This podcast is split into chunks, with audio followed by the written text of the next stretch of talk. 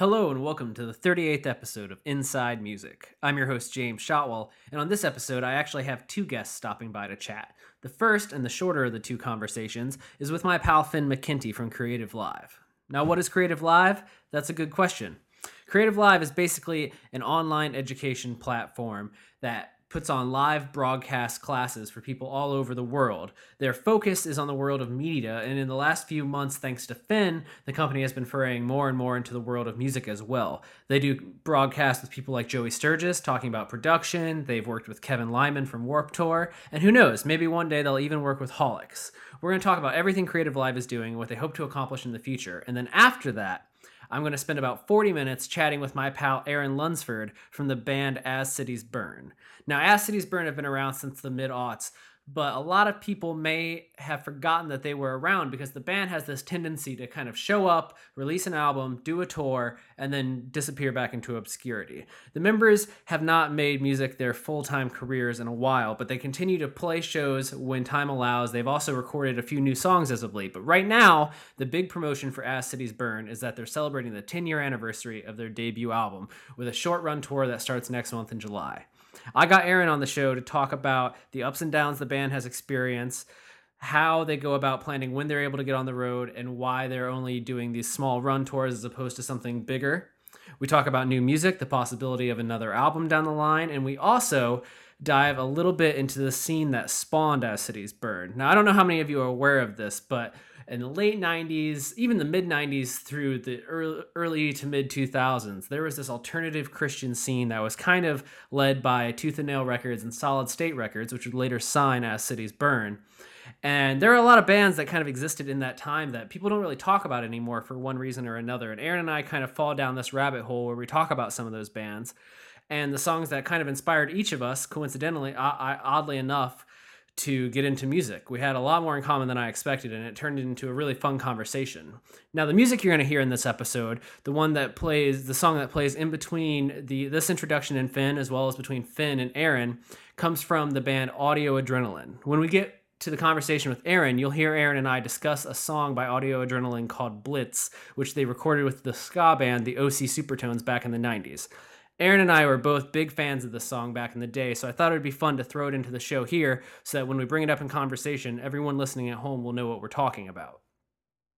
As for sponsors, this week, Inside Music is brought to you by Haulix, the internet's leading digital promotional distribution company.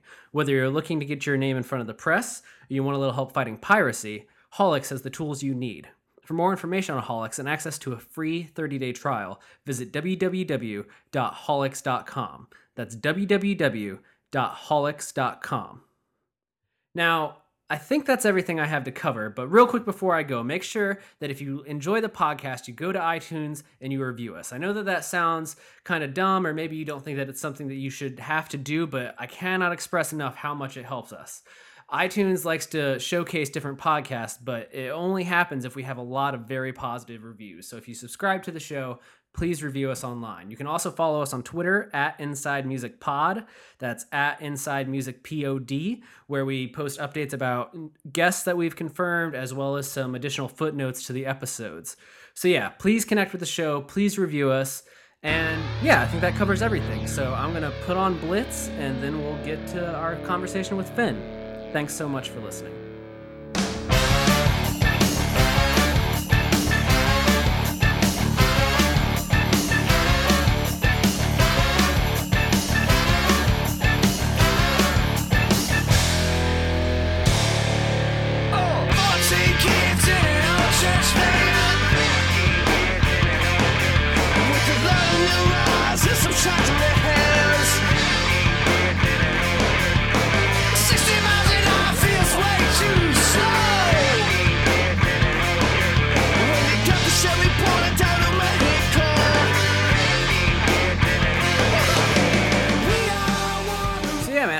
How are you doing today? Where are you at? Let's start there. Uh, I am doing awesome, and I am in Seattle. Seattle. Now, Creative Live. Do you guys have two? Is it just two offices, or are there more than that? Uh, yeah, we have two. There's about uh, we've got one here in Seattle, one in San Francisco, and pretty much evenly divided between the two. We got around 50 or 60 people in each office. Oh wow, I didn't realize that there were that many employees at this point. Yeah, it's uh yeah, we're we're kind of uh you know, getting close to big company status now. Uh you know, we we took on uh some venture funding uh, we had a, a, Series B round, uh, I think November of 2013, but don't quote me on that. No, that's right. That's, that's, right. Sorry, I, I yeah, have I have uh, my notes. You're right.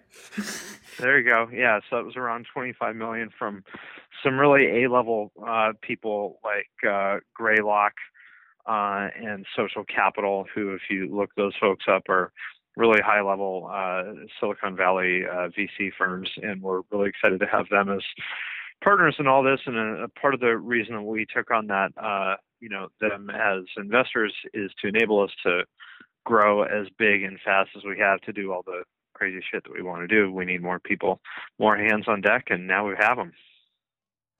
Well, you know, you mentioned all the crazy things you want to do, and we I guess we just dove in, and I didn't do a very good job of uh, allowing you to introduce Creative Live to people who don't know because I I think you guys are getting more and more popular because I see you mentioned everywhere. But for people that aren't you know keeping their ear to the educational industry, maybe they don't know that much about Creative Live. So can you give us like the little pitch?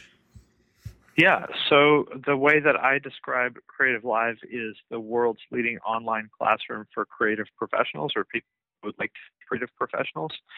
Um, we uh, do essentially live streaming video education, or I should say video education because not everything is live, but yeah, we do video education. So uh, anything that falls under the heading of creativity uh, really is in our purview. We have six channels, uh, or maybe it's five. Uh, photo and video is the uh, the biggest one. That's how we got our start. Uh, we also have art and design, uh, crafting, you know, like your Etsy kind of stuff. And we have a business channel, which is about entrepreneurship and freelancing and kind of how to get out of your day job, that sort of thing. And then the music channel, which is what I manage. So um, basically, uh, Creative Live uh, works with the best doers in the world to come on and onto our platform and show us how to do what they do. So on Music Channel, we've got a bunch of people that uh, you know your audience is probably familiar with, uh, like uh, Ben from Dillinger Escape Plan was part of one of our classes. Had uh, Matt Halpern from Periphery, Kevin Lyman, founder of Warped Tour, Kurt Ballou from Converge, uh, Tommy uh, Rogers from Between the Buried and Me, um, bunch of other bunch of producers behind uh, some of your favorite albums, like Steve Evetts, who has done pretty much every '90s or 2000s hardcore metal band you can think of. Um, had uh, Andrew Wade, who's best known for working with the Day to Remember and Neck Deep and bands in, the, in that kind of world. Uh, Eyal Levi and Joey Sturgis, who have worked with any heavy band you could possibly imagine. Um, and uh, yeah, so I'm I'm really proud of what we've done on that side of things, and then we're trying to branch out a little bit more into electronic stuff. Um, so that's kind of our, our next big focus for uh, for the, the the coming 12 to 18 months or something like that is to kind of take what we've built on the rock side and do the same thing with electronic music. Interesting. Well, let me ask you this: How did you first become aware of Creative Live, and then how did you get involved? Because you are really spearheading this whole music side of things. So I'm curious what your background is. Yeah, well, uh, I've the the two founders of Creative Live are uh, Chase Jarvis and Craig Swanson. Um, I've known Chase uh, since 2001. He's a pretty famous photographer, and I uh, did a lot of marketing work with him back in the day, like a bunch of his old websites and stuff like that that ended up winning awards and all that kind of stuff. So we've been working together for a long time. Uh, Craig, I have also known for about that long, although not as well. Craig and I built uh, Chase's first blog back in like 2004, 2005.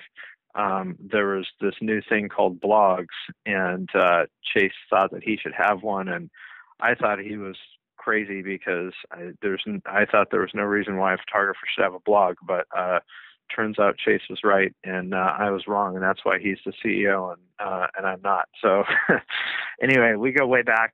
Um, so I was uh, off doing some other stuff. Uh, I did marketing for Abercrombie and Fitch for about four years out in Ohio and some other things. Uh, moved back here and uh, joined the Creative Live team, and then we said, hey, we should think about doing music stuff. And I was like, cool. I I, I got you on that, and uh, you know, and we're off to the races. So as far as my background, that's how I got connected with Creative Live. My background in music is just kind of that I've been going to shows since you know about 1989, and um, you know, all my friends are in bands or work at labels or manage bands or something like that. So, um, you know, it's kind of easy for me to uh, call in some favors with people that I've known over the years, or or maybe people that I didn't necessarily know but was around. You know, like you know people like uh, you know Ben from Dillinger or Mike Mowery who manages Refused and Silverstein and lots of other bands. Like uh, I didn't know Mike back in the day, but I knew who he was. So it's like you know an easy phone call to make. That's uh, yeah. I, I actually didn't know any of that story about you, so thank you for sharing that with me. I've been watching the content that you've been curating for Creative Live's music side, and so you know, obviously I had a little bit of curiosity about it because people have been coming to me and asking, well, what we've been trying to do at Haulix is obviously we work in digital promotion, but we also have this education. I get, yes, I get yeah. 900 Haulix. That's awesome. That's good to hear. Yeah.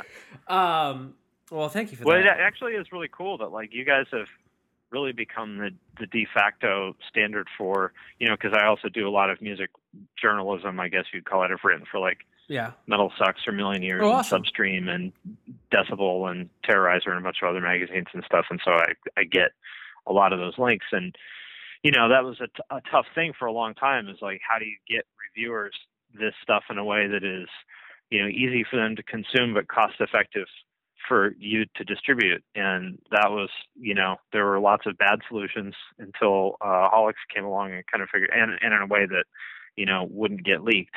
And uh, you guys, you guys cracked the code on that one, which is pretty cool.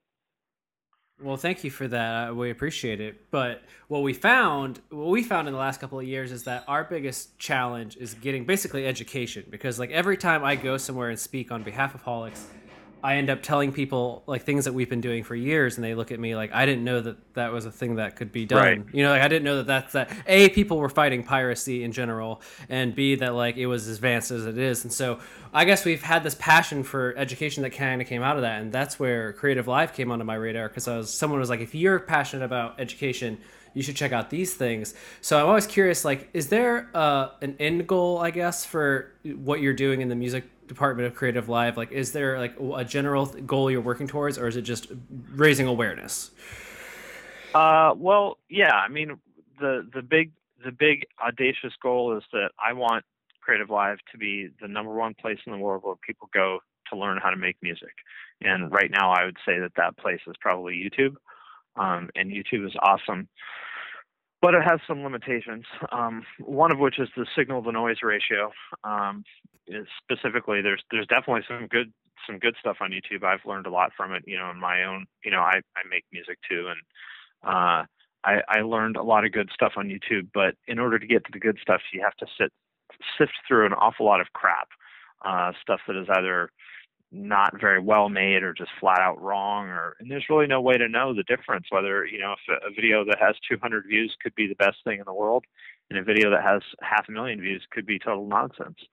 Um, so you know what what i kind of set out to do with the channel in the beginning so for example like recording guitars is a big thing um, and it's really complicated. Uh, it, it kind of seems simple but there's actually a lot that goes into it and uh, there's nowhere you can find all the things that go into recording guitars on forums and YouTube and this, that, and the other.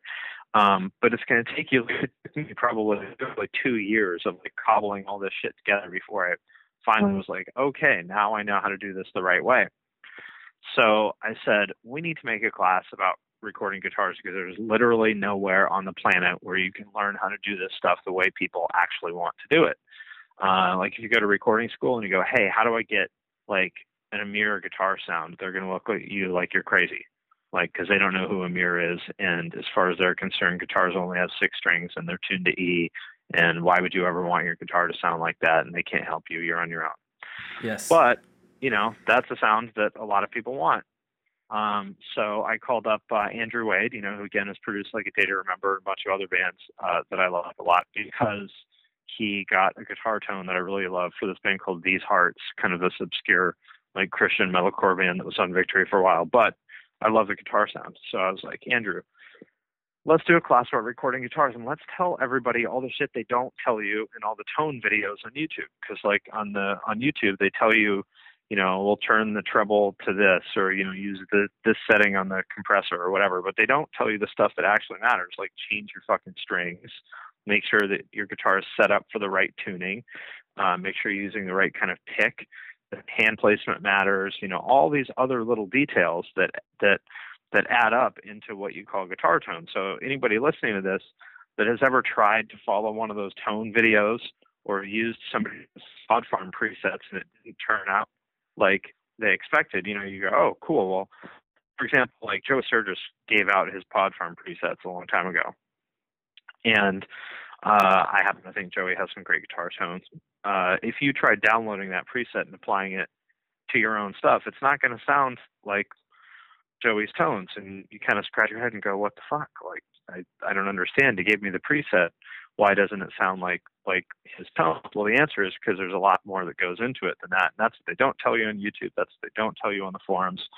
And that's what we want to do on Creative Live is give you everything you need to know, tell you all the stuff that, you know, you really can only learn if you work in a studio or have access to somebody who does, uh, which fortunately, you know, I have a lot of friends who are producers. So if I want to know how they did something, I just text them and ask them not everybody has that kind of access, but I want to give them access, that same kind of access that I have, because uh, you know it saves you years. You could spend, you know, you'll figure all this stuff out on your own, but it takes you two, three, five years of making a lot of mistakes and turning out work that you're not happy with and stuff. What I'd rather is you just say, hey, watch it, pay fifty bucks, watch this class, and and then you'll know it in two days instead of two years.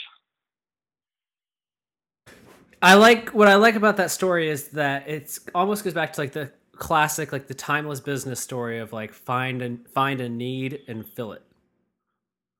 Yeah, exactly. I mean, how many kids are there that want to record? The, the cool thing right now is that you know the technology for recording and making music has never been better or cheaper, and that part is awesome, and that's only going to get better. But that doesn't mean that people know how to use it. That's the part that has not kept pace. You know, the education side of things has not kept pace uh, with the technological innovation. So you can give somebody the best tool in the world, but if they don't know how to use it, then the results aren't going to be great. So there's definitely there's more people than ever making music at home, which is awesome. Um, but uh, yeah, there there there there was and still is a need for them to learn uh, how to use those tools to get the you know the result they want. It's not my job. One thing I'm very clear about with Creative Live is it's not my job to tell you what music to make uh, or what good or bad is because that's up to you, and nobody can or should tell you you know whether your music whether what what good is. But what i want to do is give you the tools to execute your vision whatever that vision is and it looks like you guys are doing a fine job of that so far. Are do you have any like numbers for how many people have attended your music classes so far? Like since you've launched, like in the last year, uh, any span of time that you can kind of share? Uh, you know, I probably should. Um, yeah, I probably I probably should. I probably should have uh, a cool, you know, like our CEO Chase. You know, he has a cool number that he rattles off, which is that you know, since we started the company now, people have watched over 1 billion minutes of content on Creative Live, which is a huge number.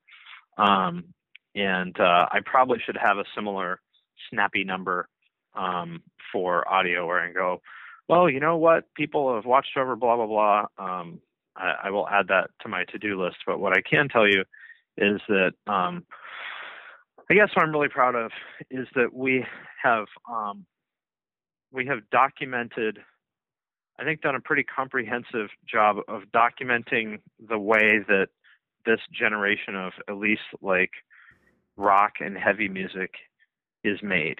You know what I mean? Um, and like you, you know, you talk about people like bands like Converge, Periphery, Dillinger, Between the Buried and Me, Day to Remember, you know, Asking Alexandria of Mice and Men, you know, like these are the bands that people, the kids at home, that's that's these are the bands that they want to copy. Well, I shouldn't say copy, but are inspired by, right? Mm-hmm. And usually it takes it takes popular culture like 10, 15, 20 years to to catch on and take something seriously. Like for example, you know, you're just starting to see all these uh, you know, documentaries and stuff about like 80s New York hardcore start to come out, which is awesome because I love that stuff and I grew up on that stuff.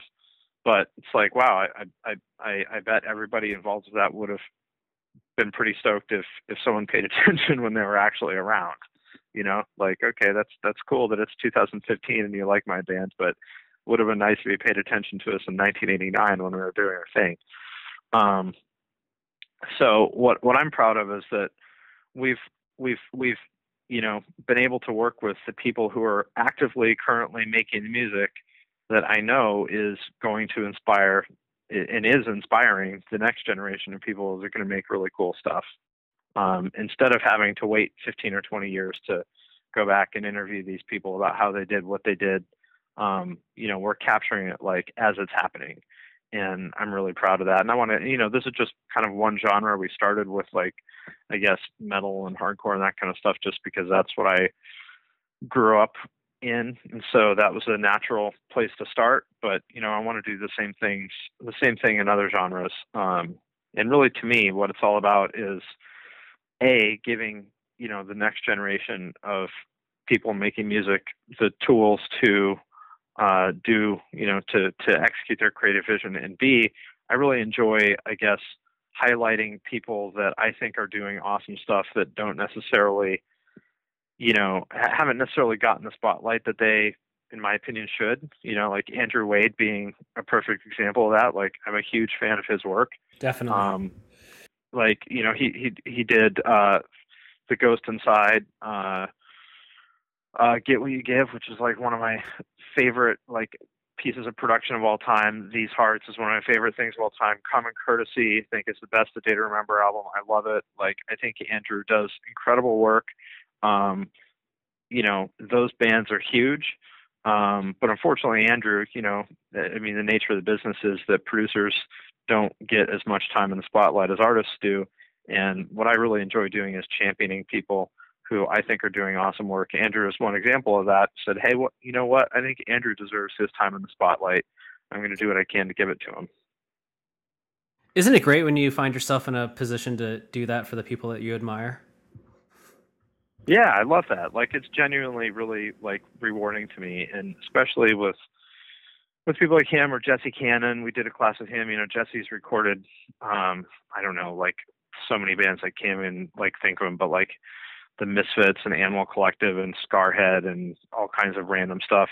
Um, you know, people who like that who I am a fan of professionally, like I like their work.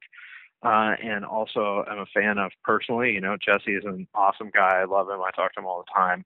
Uh, and, uh, you know, I really just don't think there's anything better in life than being able to make a living um, working with people who are your friends that you're also like a fan of in a professional context. I mean, that's really like a dream come true, you know?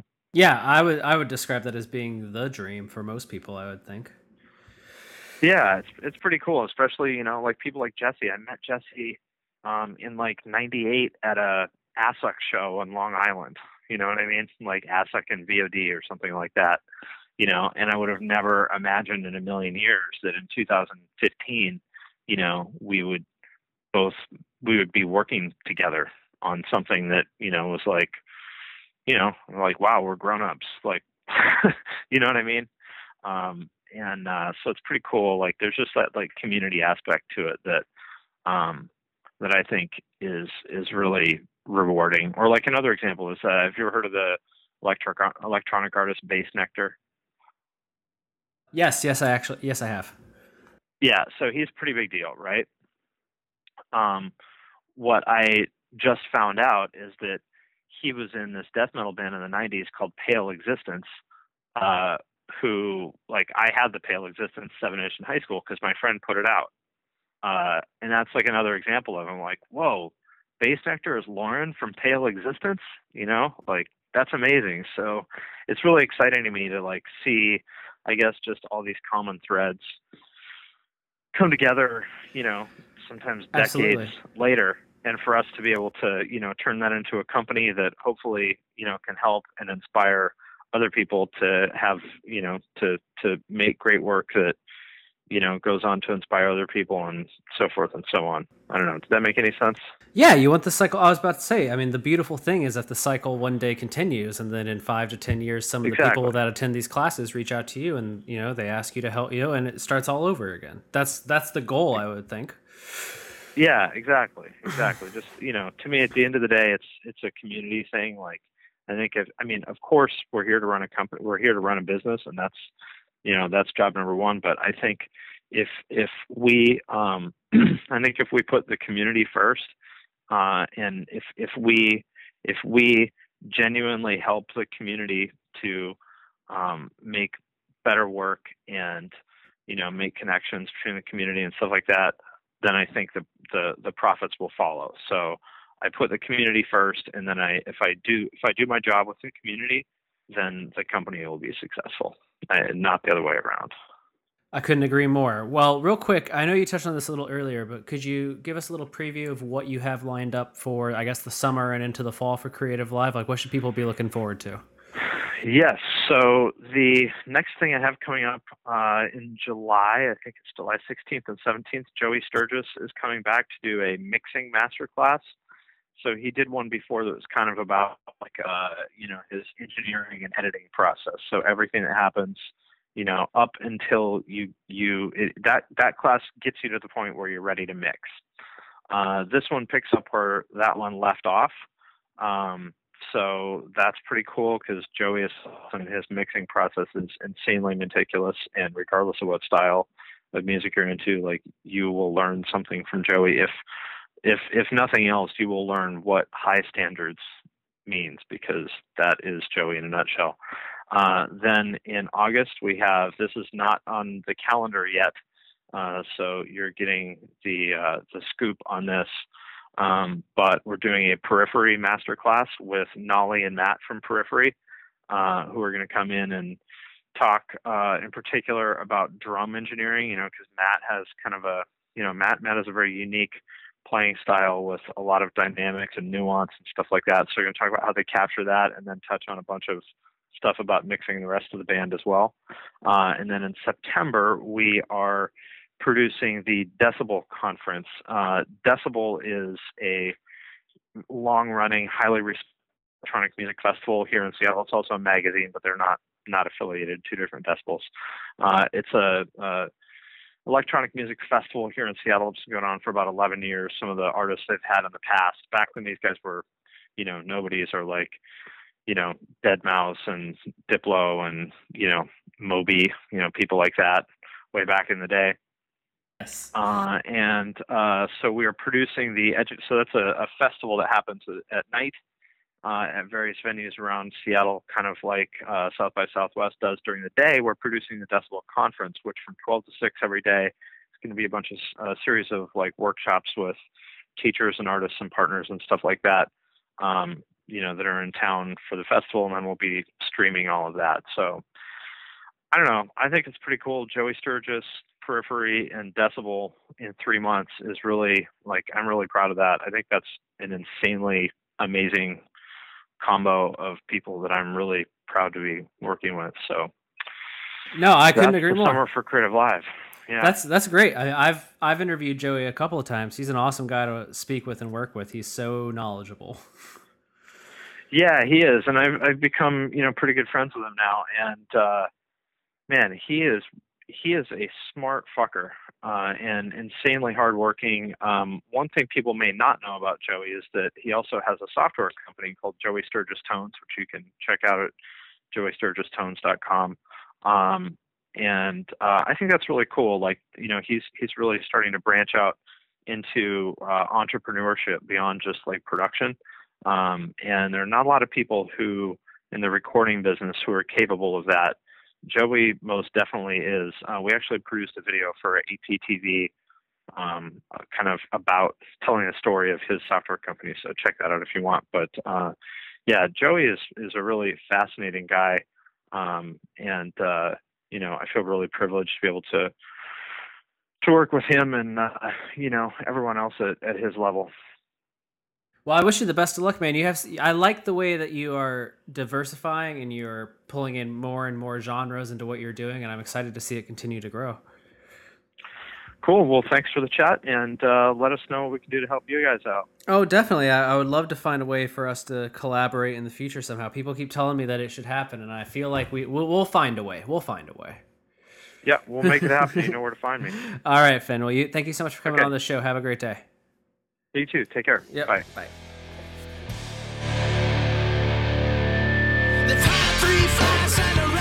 Okay, that was Finn McKenty from Creative Live. Just a quick reminder that if you want to learn more about the classes being offered by Creative Live, you should visit www.creativelive.com. Now we're going to get into our conversation with Aaron Lunsford from As Cities Burn, but I wanted to remind you that As Cities Burn will be embarking on a U.S. tour at the end of July for their debut album, Son, I Loved You in Your Darkest. It's turning 10, and the band is ready to celebrate. If you want to learn more about dates and tickets, please visit ascitiesburn.net. Once again, that's ascitiesburn.net. Okay? Here's our conversation with Aaron.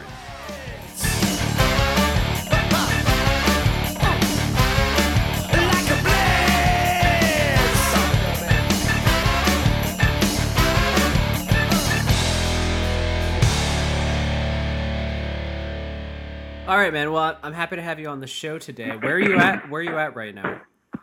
I live in Nashville, Tennessee. Oh, awesome. Okay, so how's the weather yeah. in Nashville this time of year? Um, it's been kind of mild so far, uh, unseasonably mild. Um, but that'll it'll heat up, you know, here in the next few weeks, I'm sure. So it got down to like the it was weird like a couple weeks ago it was like down in the 40s at night, which is not normal for this part of the country. Yeah, it's at this time of year. There. Yeah, so so not it's too bad though. It's been an interesting time for you guys. I I'm a long time As Cities Burn fan, and it's always kind of fun to see you guys pop back up in the news headlines. And it seems like you, yeah. you have been making headlines this spring. It, it, makes me feel like a little piece of because uh, you know I remember when you guys first came out, so it's like a little piece of my youth is still still alive, still going. So uh, yeah, it's um, it's weird. We keep going away and then coming back. Like we broke up. we thought we were breaking up in 2006, and then we didn't. And then we broke up in 2009, and then did a reunion show in 2011, and then we did some more shows, and then we went away for like a year, and then we did that Underoath tour, and now we're back again. So it we we can't stay down. I don't know. We it, keep it, coming up with ideas to do stuff that would be fun. So. Uh, no, I love it. I, I think it, it's a story that needs to be told like in, properly one day. Like when it's all said and done, one of you needs to piece together the story of the band properly. Yeah. Well, I'm working on that actually. I started. I, I wrote a book um, about the first few years of our band.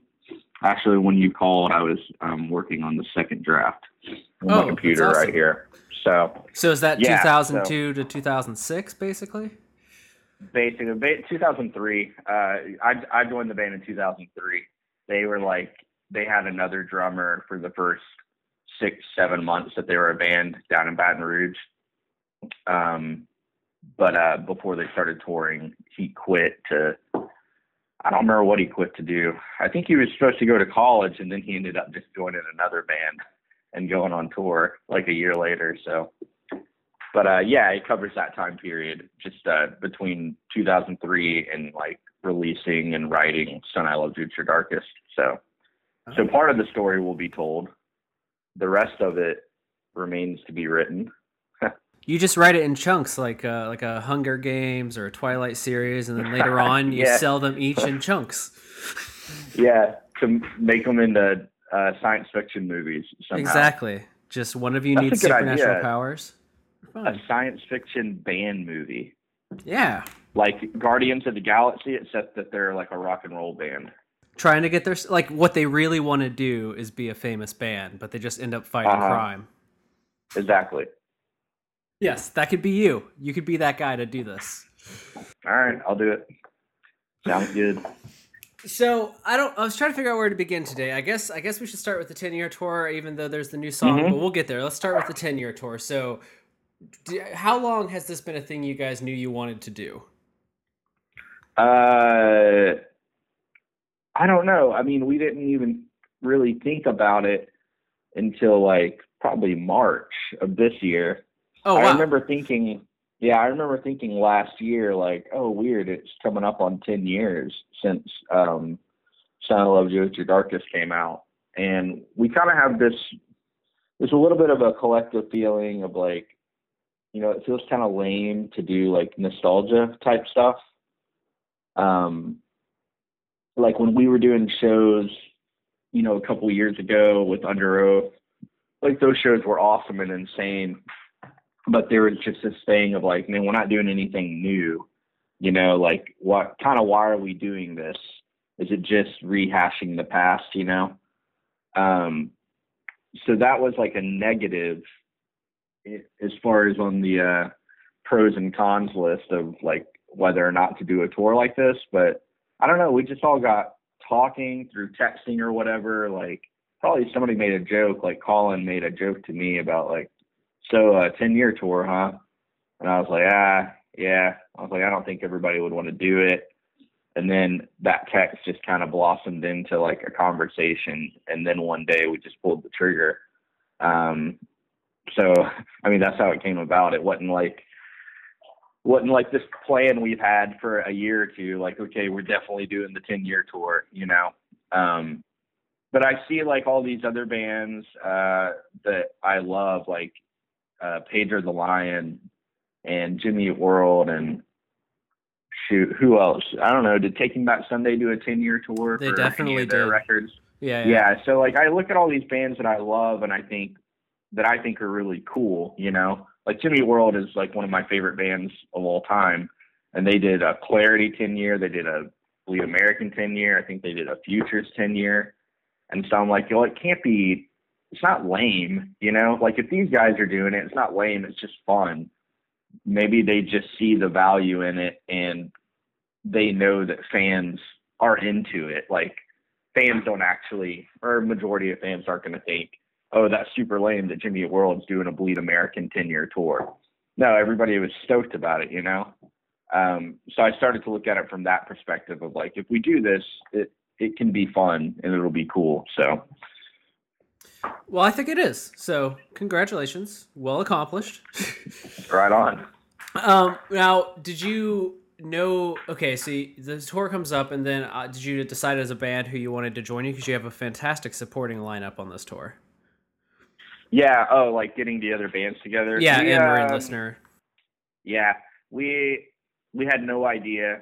We it's one of those things where we're like, who's still a band? Who are we friends with? Or should we take out like new bands that we don't know, or should we try to take old bands from like back when we were touring? Um, the Emery thing was kind of weird. Like, whenever you're booking a tour, um, you get your agent, like we have a booking agent, and they send out like an email saying, "Hey, uh, As Cities Burn, they're going on tour.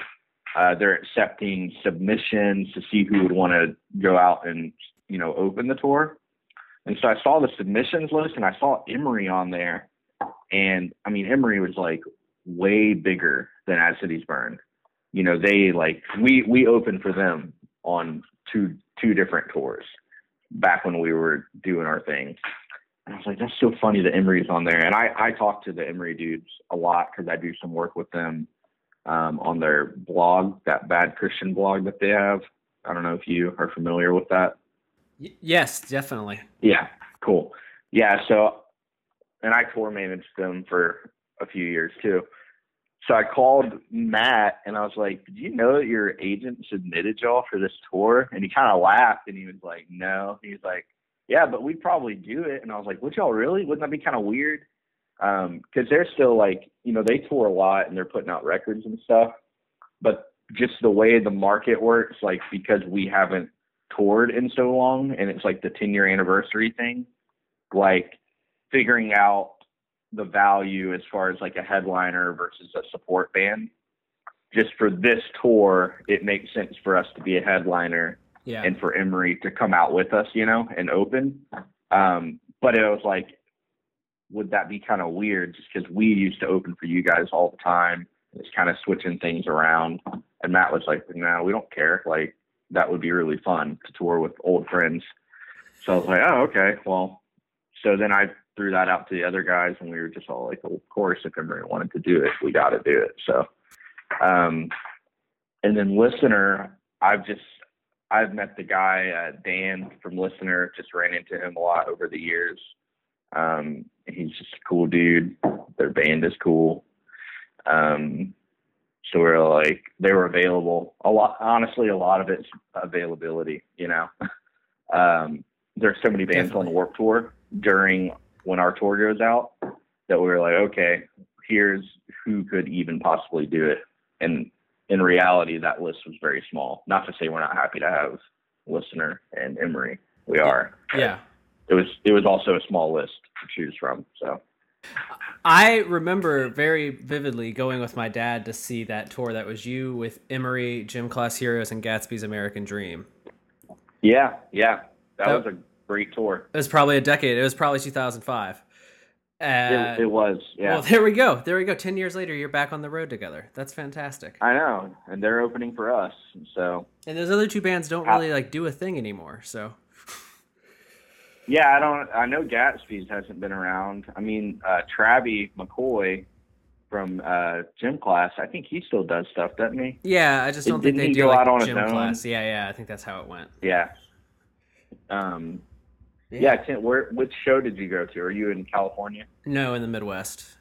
You're in the Midwest. Okay. Yeah, yeah, yeah. Uh, so what would that been like? Like Chicago, probably. Chicago at Yeah. the Metro. Yeah, yeah. I believe that was probably it. Yeah, sounds Great. about right to me. I, I remember that tour. I don't even know why, but there's some shows you know you remember, and when I've always remembered that about the band as you guys have changed. I was like, I remember seeing you guys, my dad, on that tour, and you were like the Uh-huh. you were at the time you were because I was still Sundays. You were like the heaviest band on that package, and you were the first band that played. Yeah, yeah. it was such no, a that strange was an tour. eclectic. Yeah, that was an eclectic package.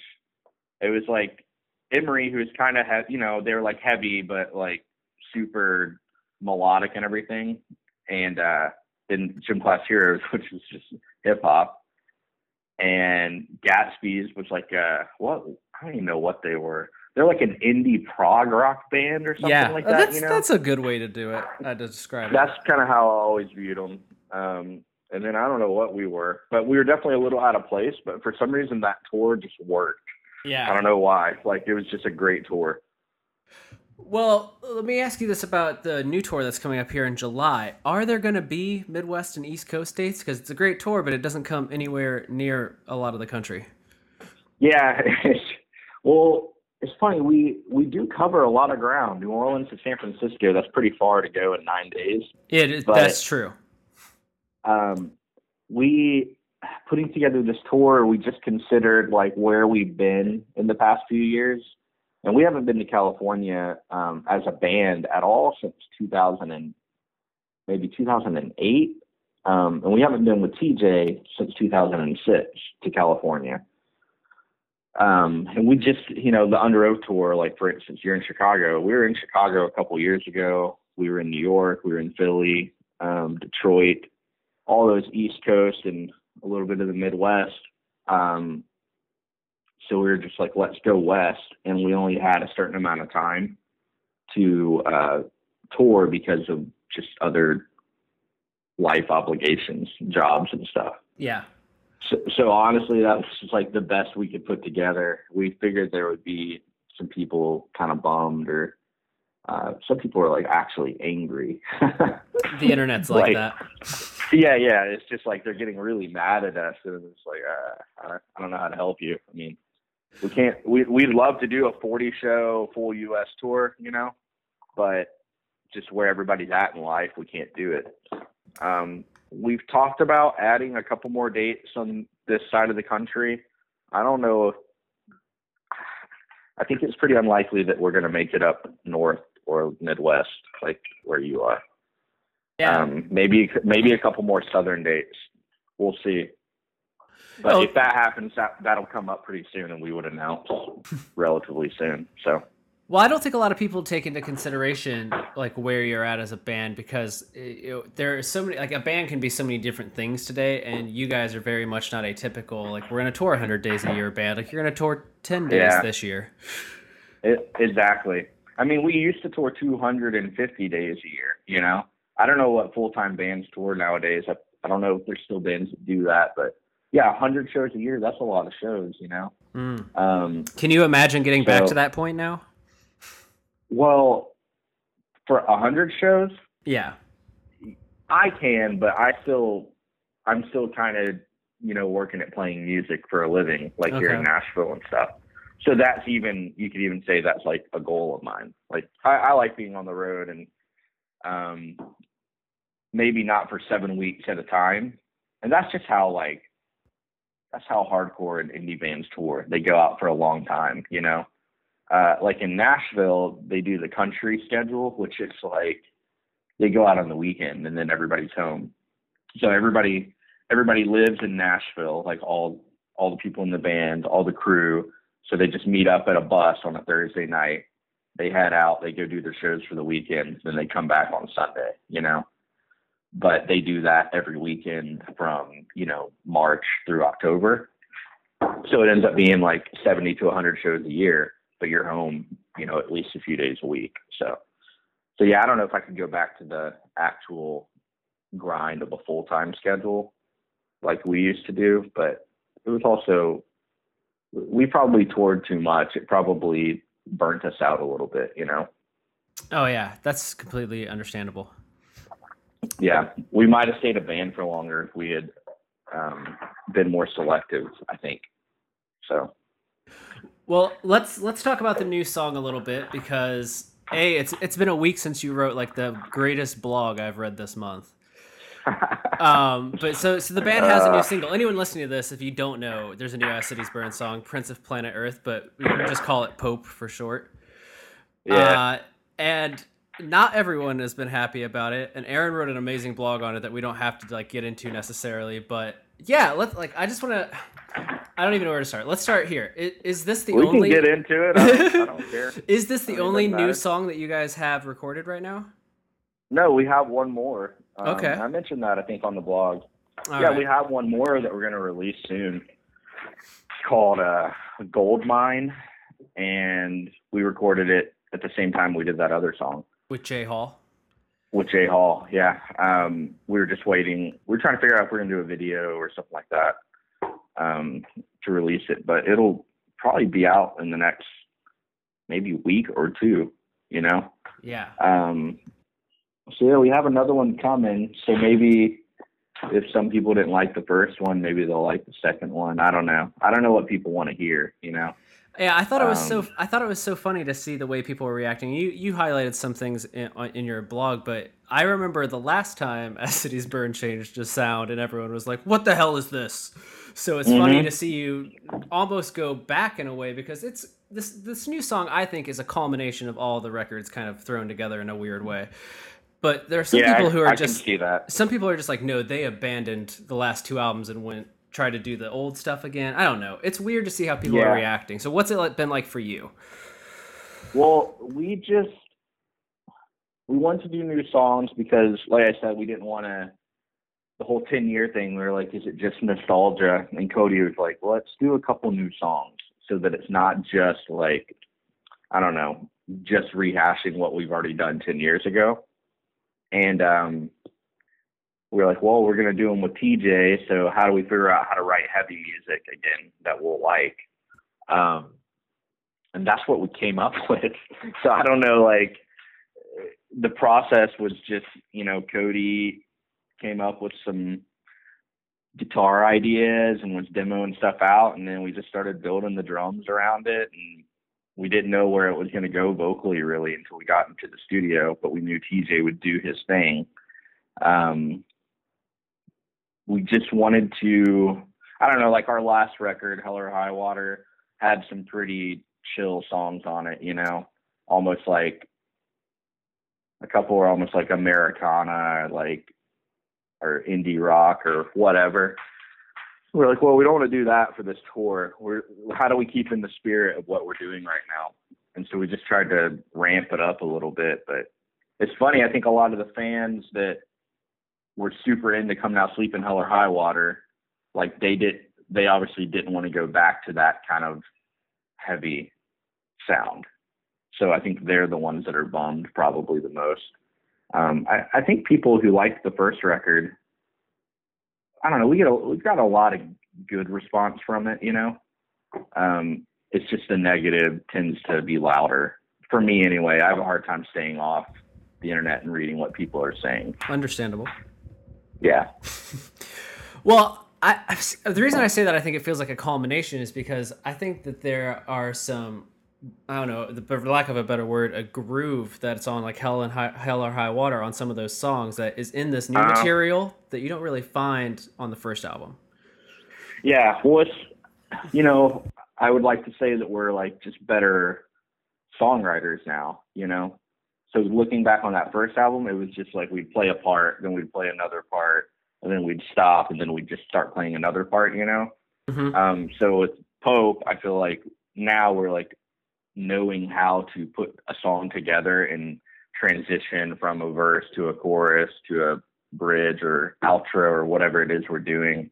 So I think that's probably just yeah, a product of just you know, maturity and just having been doing this for a long time now. So been writing and recording songs for 10 years and I mean me and Cody have done a lot of stuff in between Hell or High Water and this song, you know, we did like a couple side projects, I guess you'd call them, uh, Hawk Boy, and started to do another one called Dead Talk that never went anywhere. But and I played on a on a bunch of records just for friends or just around town here in Nashville. So we're just more experienced now, and I guess maybe that helped trying to figure out a way to like take our sound maybe out of all three records and put it into something new and put some screams on it, I guess, so that it would make sense to play on this tour. I don't know. That I get that's the best way I can think to explain it. What's the uh, what's the other song like? Would you say it's similar to the sound on the on the one we've heard? No, I think the other one is gonna it will kind of be even more familiar to As Cities Burn fans has a little more of a epic vibe to it, um, mid tempo. Um, really, like the end is just super big and epic. Kind of, I'm trying to think what to compare it to. Maybe something we've done in the past. It's hard. It's hard. We were in practice yesterday trying to uh, work out our set list, and I was like, "What if we played?" and I was like, shit, I can't remember the name of that song. I don't even know what it is. And so then I'm getting on my phone, like scrolling through our discography, trying to figure out what songs we actually have. Um, yeah, I don't know. It sounds like it sounds like As Cities Burn. I think maybe like more than than this new one, uh, hmm. the than Pope. I think I think the other one that we're gonna put out, people will even like better me, me and Cody had a thought that it might be the best As Cities Burn song that we've done, in in our opinion. Big big statement. So, I know I hate saying that, but it's just.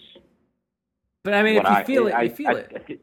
yeah, exactly. I, before that, I don't know what I would have thought. I think uh, Petty from Hell or High Water has been my favorite As Cities Burn song for a little bit, um, and I think this one is now. So. Uh, yeah, my favorite my favorite is Made Too Pretty, and I'll probably feel that mm. way until death. I don't know why. Right on. But uh, I like a lot of the like songs. that that's just I the like one I come back pretty. to. Yeah, it's yeah, different. I it's, like that song. It's so much different than a lot of your other material, but there's something about it that I just come back to. Like that's the one where I need to make a collection of songs for of things I like for somebody else. Like that that would be the one uh, I pull. Right on. Which is which I sometimes feel is misleading because it is not representative of like the rest of your catalog. Where I'm like, if you like it, start with that record and then expand. yeah, but it's like that record. Not, I don't know if any one song on there is representative of As Cities Burn. I don't know if you can take any one song from any record and say um, this is representative and this gives you an idea of what they sound like as a whole, you know? Like Come Now Sleep, the record as a whole is cohesive and goes together, you know? But Come Now Sleep doesn't really tell you much about what we sounded like on Hell or High Water, and it certainly doesn't tell you much about what we sounded like on Son I Loved You Your Darkest. Very true. So that, that's a tough thing when people um, ask, like people that don't know As Cities Burn, and they ask what kind of band we are or what we sound like. I just I never know what to say. It's my it's mind boggling. Like, well, we were a heavy band, and then we were a rock kind of.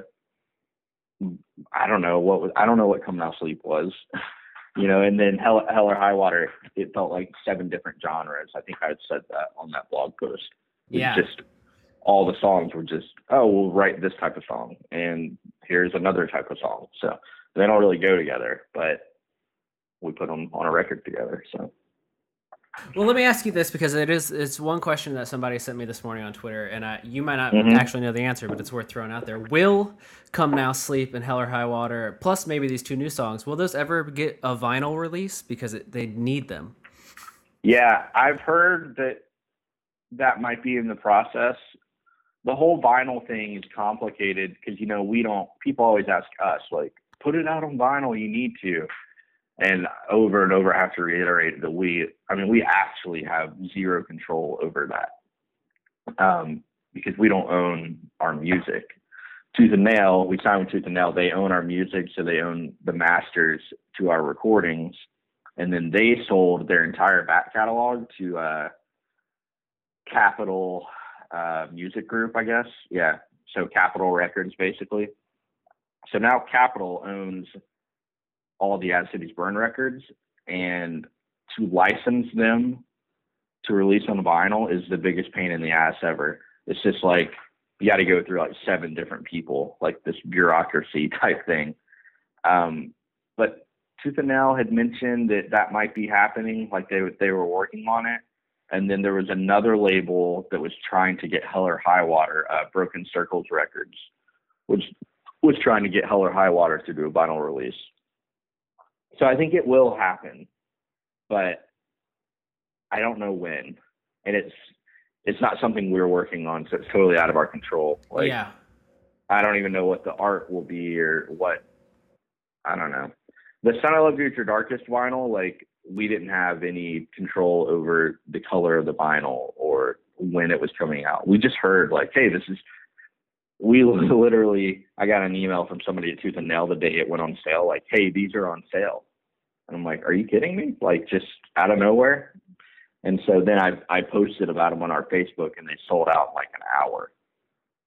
wow. So, yeah. And people were pissed. They were like, why didn't y'all promote this? I would have made sure to be ready to buy it. And I'm like, whoa, we just found out. I'm sorry. you know, I, I found out when y'all did, basically. So, Yeah, I figured that was going to be your answer. I, I had this conversation with somebody else recently, but I feel like there's this whole era of tooth and nail that is like right now. There's all this nostalgia for like the early aughts, but because of that, how Yeah. that tooth and nail deal went, there's all these bands and records from that time that have kind of been I don't know, not necessarily lost in the shuffle, but like the chance that they'll ever get like another chance in the spotlight is pretty low because it's just like who owns them, who has them. yeah. Well, it's like, you know, Capitol, they, I don't know if they have anybody there that even knows what they have, you know, Exactly. understands that there's a fan base that, that wants it. So that's why you got to get somebody like Broken Circles or now, like there's a guy at Tooth and Nail that's like, hey, I want to get Come Now Sleep, you know, pressed on vinyl. Which is kind of funny because Tooth and Nail sold it to them. And now it, you know, they're like, well, it'd be cool if we could press that on vinyl. And so they got to figure out and go, go get it back from them to license it. Um, but yeah, there's a ton of records that, and vinyls are selling these days. Like I said, like the the Son I Loved You Your Darkest vinyl, it sold like 500 copies in like an hour or two, you know.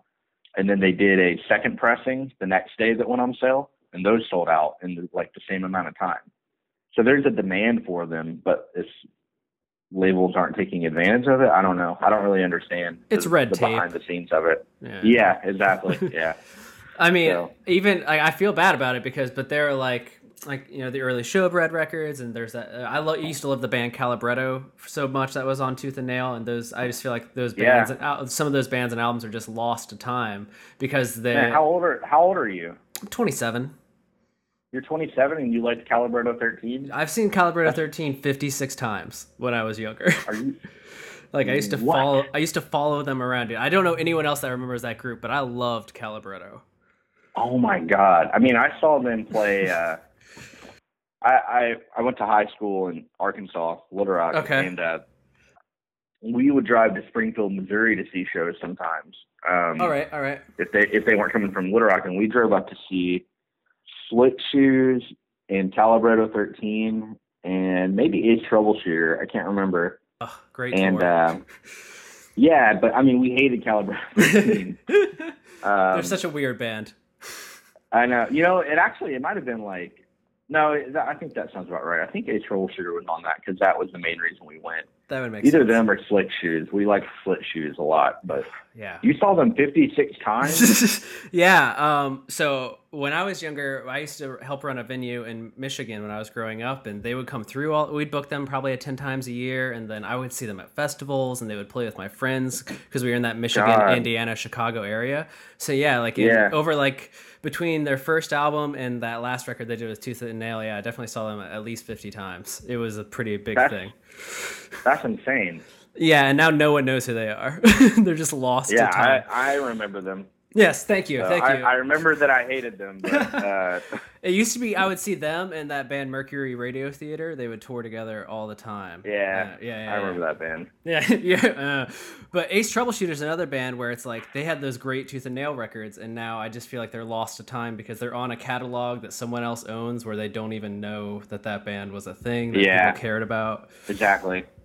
Well, you know what's really weird about coming up, you know, in that time period, and I grew like I grew up in high school as like a tooth and nail kid, you know. Um, Exactly. I have a Craig's brother tattoo like on my arm, yeah. and great. um, like Craig's brother Lost at Sea is like a top five album for me, like in my life.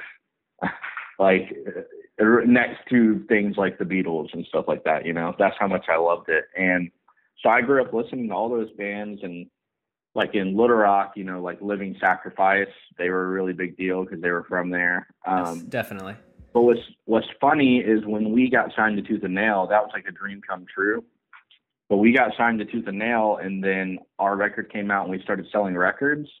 And at that time, all the Tooth and Nail bands, we were all selling more records than all those bands that came before us, for the most part, except for the really big ones, you know, Yeah, like MX, MXPX and stuff like that obviously. Yeah. but like like i i remember looking at the uh the sound scan reports for like all the tooth and nail records you know like to see what they'd sold. And i'm like dude we've we've sold more records than some of my favorite bands growing up you know? And so that was just it was a weird time um because all the solid state tooth and nail bands were just finding so much success that was kind of a little bit new to the label, I think, um, in some ways, for that many bands to be doing so well, you know?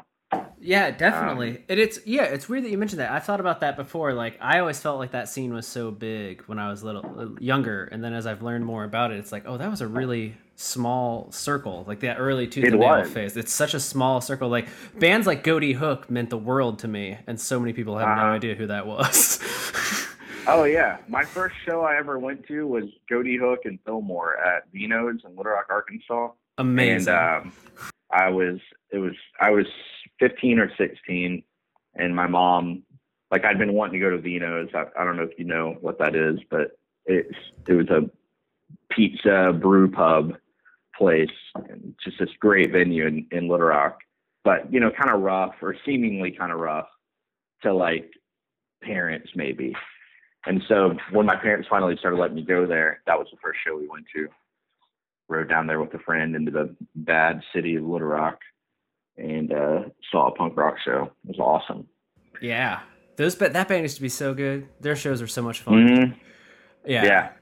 I, I, mean, looking back, it's funny because all those bands I used to go see, now that I think about it, like if they were, like when Ace Troubleshooter headlined, you know, there'd be like 50 people at the show. Like they weren't a big band. We just loved them so much that we thought that they were like everything, you know? Yeah. Um, which is also funny, like the way you view your favorite bands, like people that As Cities Burn is their favorite band. It, they they must think that we're this massive, huge band like the Beatles or something. You know, I don't know. I don't know. It's weird the way fans view the bands that they love, um, in the context of, uh, oh, everybody must love this band. You know, or I can't believe there's only 50 people at this show. Yeah. So I've been getting way into uh, the idea of like rock archives and how a lot of scenes and genres don't really have like a living archive in any way, and that yeah, alternative Christian music scene from like 92 to like the mid 2000s is one of those ones where it's like it's just kind of like a thing of the past now where like those CDs aren't around a lot of those bands aren't on like streaming services and it's just like yeah. if you want a copy of like Ghoti Hook's Banana Man you have to buy one off eBay and it's going to cost you an arm and a leg because it's rare now and they don't make them. yeah. Are they expensive? Have you looked them up? Uh, on Amazon, Banana Man goes for eighteen dollars for a CD copy. Really? Yeah, yeah. Well, that's so funny because that's what CDs used to cost. right? It still costs that much to buy a CD from 1997. Yeah, I whenever I went to buy like whatever CD at uh, the Christian bookstore or Tower Records or whatever, it was you know seventeen dollars for a CD. That's what it cost. Yeah, yeah, I remember So- those days for sure. Christian bookstores would still charge you an arm and a leg. If you like Christian punk, you were going to pay like $16 for a CD. Yeah, yeah, it's crazy. And there was only one place to buy that kind of music, so it was like in- insane. Yeah, yeah. In Little Rock, it was Mardel Christian uh, bookstore. Okay, yeah, family owned at least. That's nice. Is it? Is that what it said on their sign? Seems that way. Like uh, we only had like family Christian stores. Uh, sometimes there'd be like a Christian radio station that would have like a music section and like a bookstore as part Uh-huh. of their station set up to like make Yeah. more money. Yeah. Yeah. Okay. I'm Funny, glad. there's I'm glad that we both know that. Yeah, there's still a Lifeway Christian bookstore in, in downtown Nashville. Mm. And I'm just like, how are you still there? Who goes in there to I, buy yeah, stuff? I wonder that too. It's shocking. There are some in the Midwest. I never see them on the East Coast because I'm in Boston a lot of the time. But whenever I'm in the Midwest, Oh. I, I see them. I see them sporadically, and I'm always Well, just there's no like, Christians on the East Coast. yes, we're we don't ex- they don't exist out here. yeah. Yeah, it's this is the godless part of the country apparently. Just Yeah. all atheists. uh, yeah, that's funny. I, I'm glad that you remember that scene, and I'm not crazy because sometimes I'm like that meant that music meant the world to me for so long, and now it's just like those people are hard to come by. Where you remember that? Yeah. No, it happened. And I mean, uh, everybody in As Cities Burn. Like, we all, like, and I didn't grow up in the same town as them or anything. They were all from Louisiana, and I was in Arkansas. And then, like, it's just funny the way 19 year old kids, you know, you get together and you find out you like all the same bands. And I, I think that's how bands just start, I- I guess, you know. Basically. like if I got down there and we all liked different bands, maybe I wouldn't have ever joined the band. But they're like, yeah, we love Slick Shoes and Five Iron Frenzy and Further Seems Forever and like, you know, all that stuff. So it was uh, fate, I guess. Yeah, uh, right along with the Christian alternative scene never coming back, that Christian ska movement will never be as big as it was No, of during course that not. time. It was massive. It was massive. yeah, Yeah, for yeah. a few Five Iron years. Frenzy was like. I, I was kind of a crazy Five Iron Frenzy fan for a few years. So Yeah, and they would have those big Skalleluia tours, the Insyderz and the OC Supertones. Uh-huh. Yeah, yeah, I remember. Yeah. I know those days. I I'm skanked. actually I'm gonna be at a uh, there's this festival called AudioFeed in uh, Illinois. okay. Um, and a guy a guy I know like helps with it, and I'm gonna be at it. It's next month, and uh, he uh, they have the Supertones playing. Oh, still going. Yeah, Respect. so that's what Christian music can do for you. So My first Christian concert was Audio Adrenaline and OC Supertones on the Some Kind of Zombie tour. I remember that. Yeah, yeah, yeah. So I, I, I- old school. I went to it because they had that song they played together. Blitz.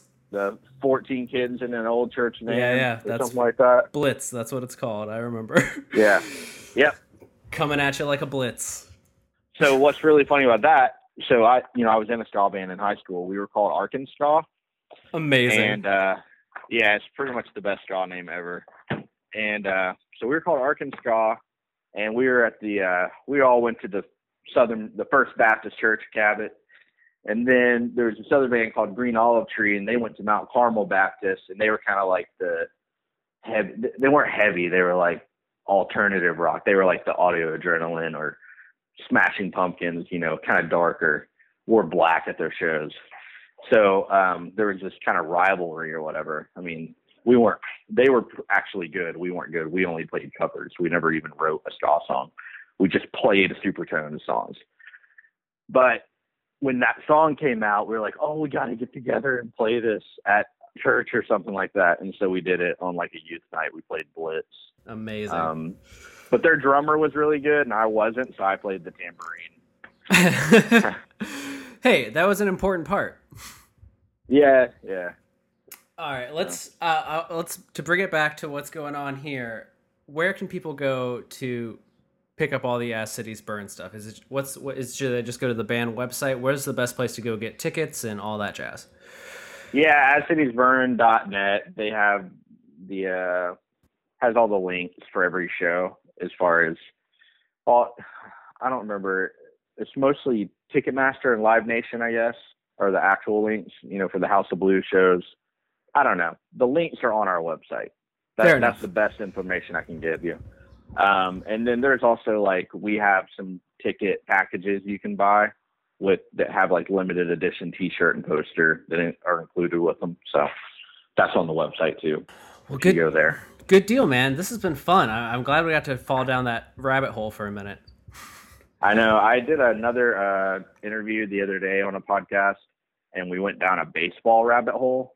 Oh Um, and it was a music. It was a music podcast, and we talked about baseball for about forty-five minutes. So at least, at least we stuck on some form of music on this one. I, I think Um, people can listen to this and find at least half a dozen bands that they may have never heard before they should check out. So we did our Oh yeah, probably. It's it's gonna be like really boring to like people that were never into that. Like, oh, these idiots just These idiots. talking about all these obscure bands. Yeah, these obscure You know. Jesus bands from Eh, 50, 20 years ago. Yeah. yeah. Almost, man. That's depressing.